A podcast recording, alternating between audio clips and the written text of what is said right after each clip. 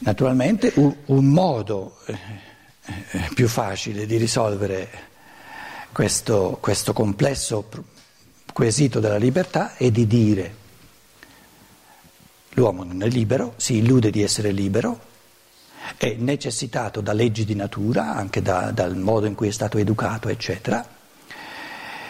E a noi, in chiave di legislazione, ci tocca soltanto dire, decidere quali azioni, siccome l'uomo può anche agire contro natura, quindi si bara, si fa.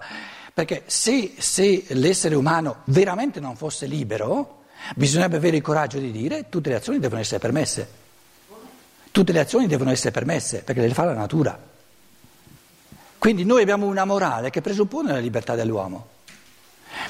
Però, siccome si ha paura della libertà, allora lo, sia lo Stato sia la Chiesa tendono a, un, a metterti una specie di legislazione che, come dire, soggiogano il più possibile e lo, lo tengono a bada il più possibile. Quindi noi abbiamo una legislazione sia da parte dello Stato sia da parte della Chiesa fatta per tenere a bada l'essere umano il più possibile.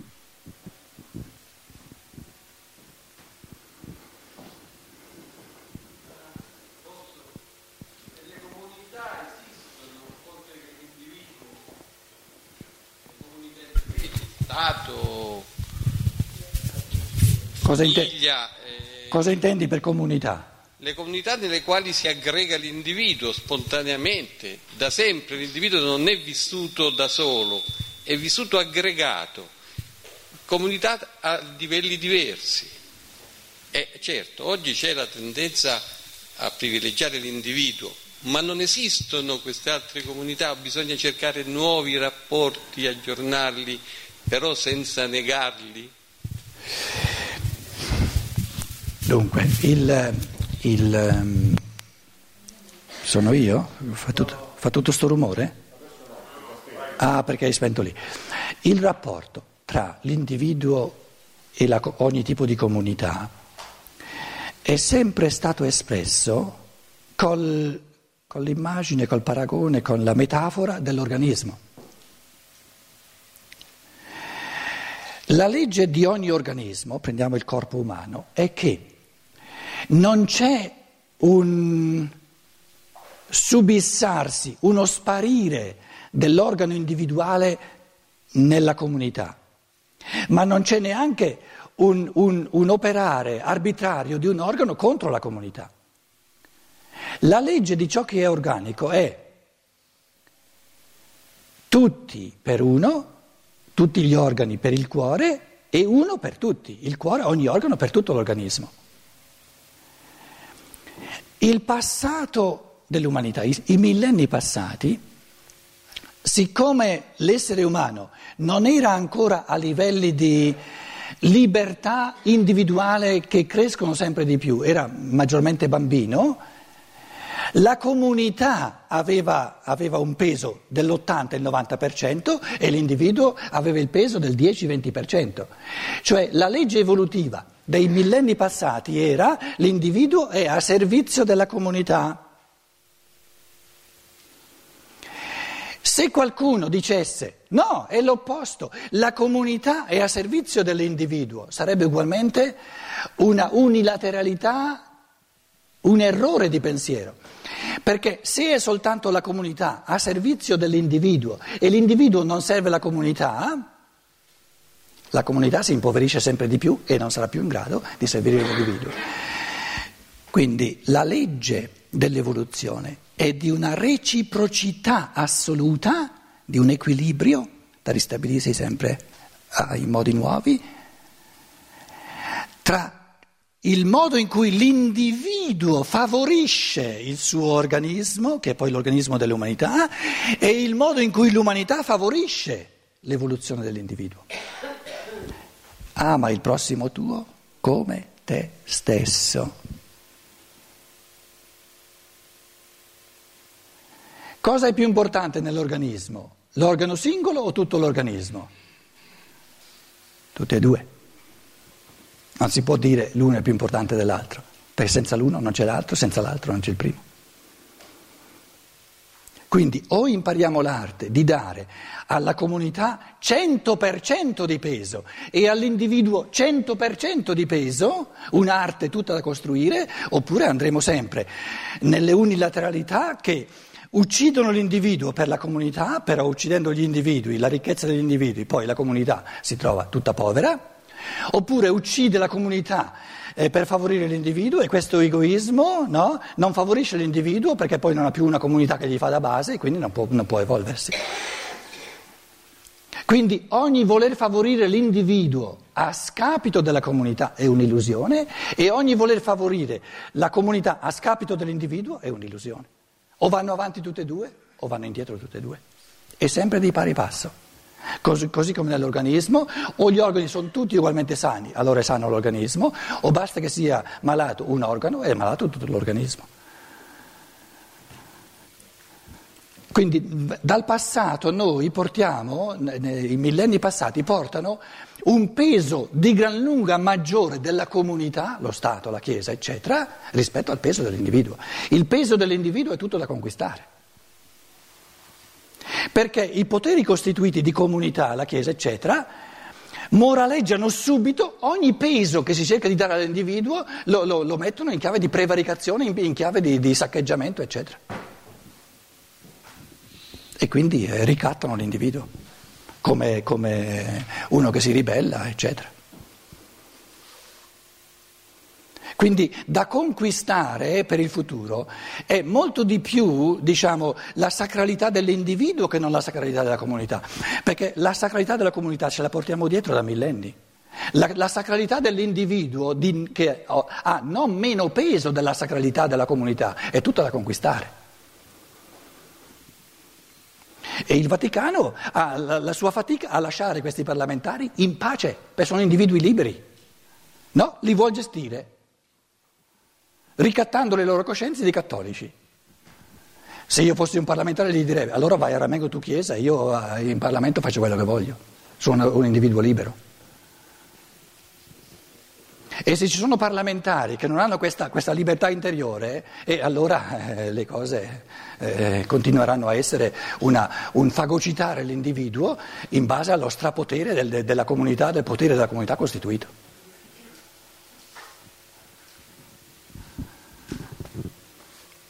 Perché finché io sono seduto in Parlamento e decide il Papa eh, ciò, che io, ciò, che io, devo dire, anziché deciderlo io, chi sono? Un, un, una, una, una, pedina, un, un bambino sono.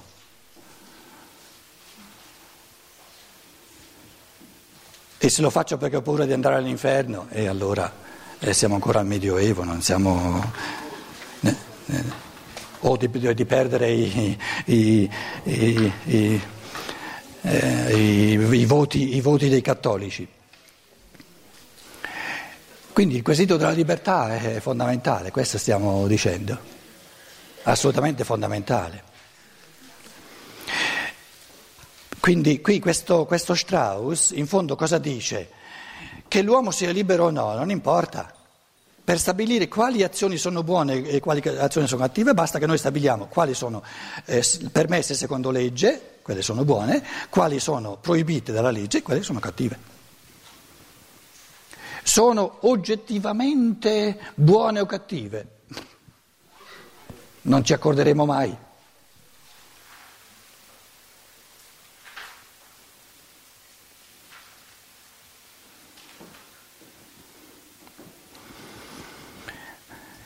Non ho citato questo passo perché io sia d'avviso che il libro dello Strauss abbia speciale importanza, ma perché esso mi sembra esprimere l'opinione fino alla quale riesce ad innalzarsi nel campo di questo problema la maggioranza pensante dei contemporanei.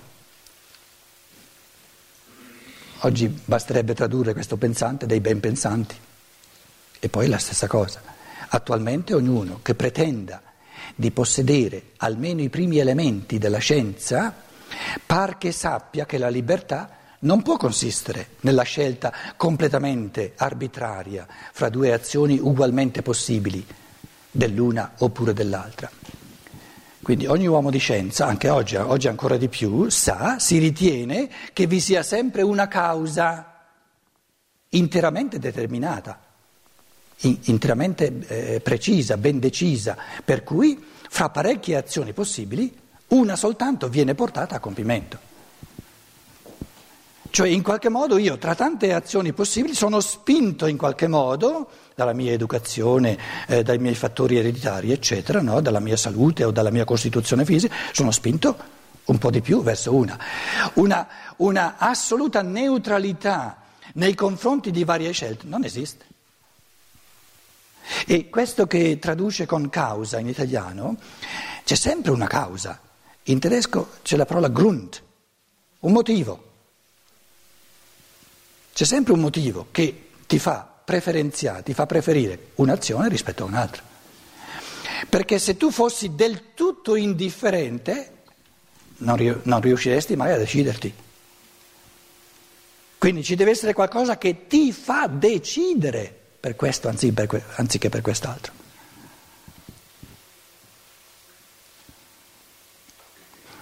E tutta la chiave del discorso Certo che c'è qualcosa che mi porta a decidere in questa direzione anziché in quest'altra, altrimenti non, non, non, deciderei mai. Tutta la questione sta nella traduzione di questa parola Grund. Quindi il, il, ehm, il Vigeva ne ha tradotto con causa. Causa, in corsivo. Le altre traduzioni? Anche causa. Anche causa. Invece Grund è, è maggiormente motivo.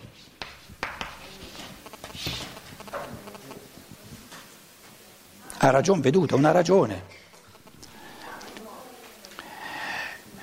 Quindi prendiamo tutte e due le parole italiane, una causa o un motivo. Dunque, io posso fare diverse cose. Quando arrivo a decidere di farne una anziché l'altra, certo che c'è una qualche causa, un qualche motivo, se no non, non avrei deciso.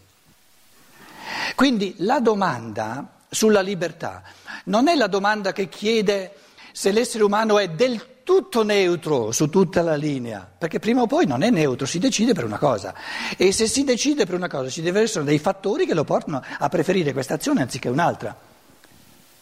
La domanda sulla libertà non è, non riguarda il fatto che ci sia in, in, in, in fin dei conti una causa o un motivo, ma il, la domanda sulla libertà è se tutti i tipi di motivo, di motivazione, motivazione e tutti i tipi di causa siano ugualmente cogenti.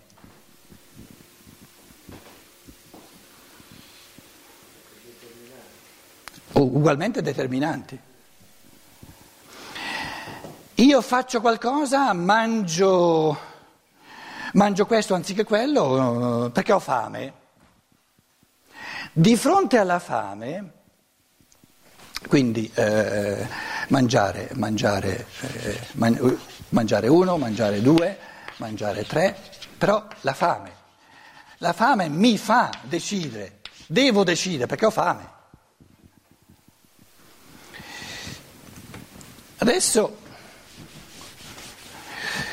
eh, voglio fare un regalo a un mio amico, regalo 1, regalo 2, regalo 3. E qui c'è l'amicizia. L'amicizia mi costringe, mi determina tanto quanto la fame? Questa è la domanda della libertà.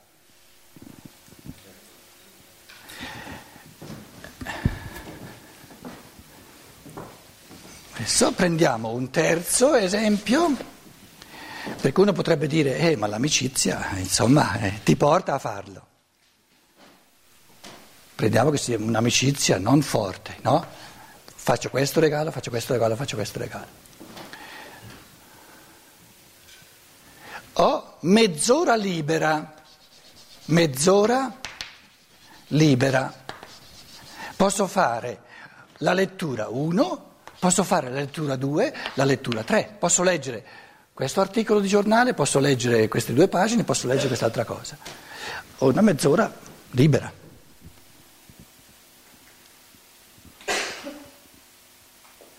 La domanda sulla libertà è, sono altrettanto determinato dalla fame che mi fa scegliere tra il mangiare uno, mangiare due, ma tre, e da una mezz'ora libera che, dove scelgo di leggere, di leggere lettura 1, lettura 1 e lettura 3. C'è una bella differenza. C'è una bella differenza. Perché nel primo caso devo mangiare, quindi devo scegliere. Nel terzo caso non devo.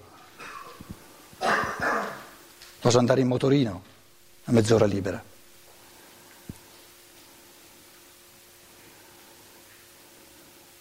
Posso farmi una passeggiata. Quindi di fronte alla prospettiva di, di, quelle tre letture che sarebbero possibili, sono molto più libero che non di fronte alla prospettiva di mangiare questo che è stato dettato quando ho fame. Adesso ho mangiato e c'è il... Ehm, eh, cosa avviene alla fine del... il dessert. Ho, diciamo, ho già un pochino stramangiato, ma arriva il dessert. Dessert 1, dessert 2, dessert 3. Non, non mi importa né il primo né il secondo né il terzo. C'è una bella differenza di libertà. Perché? Perché la fame non c'è più.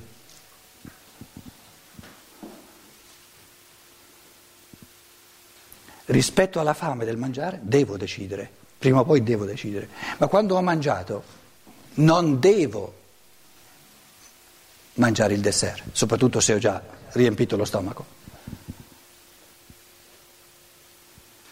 In altre parole, il, il quesito della libertà va analizzato molto più minutamente per, nei, nei, vari casi concreti della vita e non consente di fare generalizzazioni. L'essere umano è libero, pure l'essere umano è necessitato. Andiamoci piano, andiamoci piano. C'è un massimo di libertà che non esiste mai, il 100%, c'è un massimo di cogenza, no? nulla di libertà che non esiste e qui in mezzo ci sono tutte le possibilità.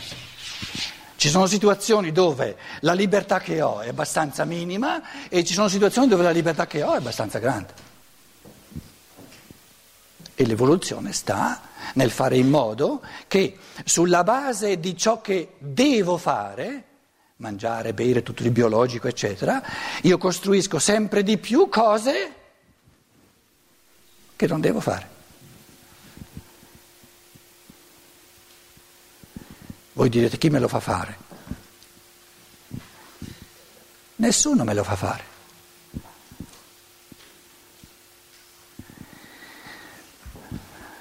Che cosa porta l'essere umano a volere ciò che è libero?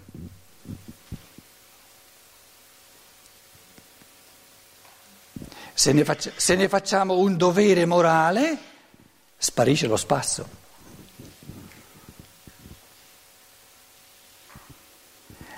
Ciò che è assolutamente libero mi rende felice, contento, allora lo faccio perché mi rende massimamente contento. Se invece non mi rende massimamente contento, allora la natura bara. Perché mi rende scontento dove sono libero. E eh no, eh, non ha questo diritto. Perché l'essere umano è strutturato in un modo tale che è massimamente contento quando è massimamente libero. Quindi l'unico motivo di amare ciò che è libero è la contentezza dell'essere. Più pulito di così non si può, moralmente, artisticamente pulito. Quindi l'affermazione fondamentale sulla natura umana è ciò che devi fare per natura, devi farlo perché altrimenti ti togli la base necessaria però massimamente felice ti realizza al massimo e ti rende contento, ti rende, ti rende pieno di gioia ciò che tu fai nella libertà e che non devi fare e che nessuno ti punisce se tu non lo fai. Perché se il Padre Eterno ti mandasse all'inferno se tu non lo fai, allora ti ricatta con la paura, ma allora non, è, allora non sei libero, allora devi farlo.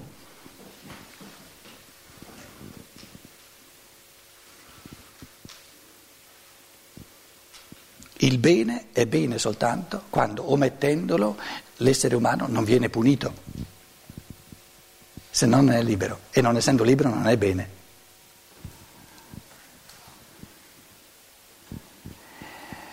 Se omettendo ciò che è libero l'essere umano diventa triste, sarebbe una pensata bacata appiccicarci addirittura una, una, una pena. Basta l'infelicità, no?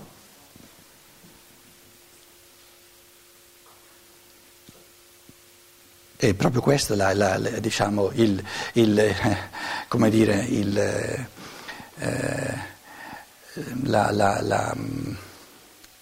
mi vengono parole tedesche, l'elemento non sano della morale tradizionale, com'è? No, l'elemento non sano della morale tradizionale che invece di dire, guarda, quando tu ometti ciò che è libero non puoi essere felice e, e ciò che ti aiuta a farlo è il fatto di non essere felice.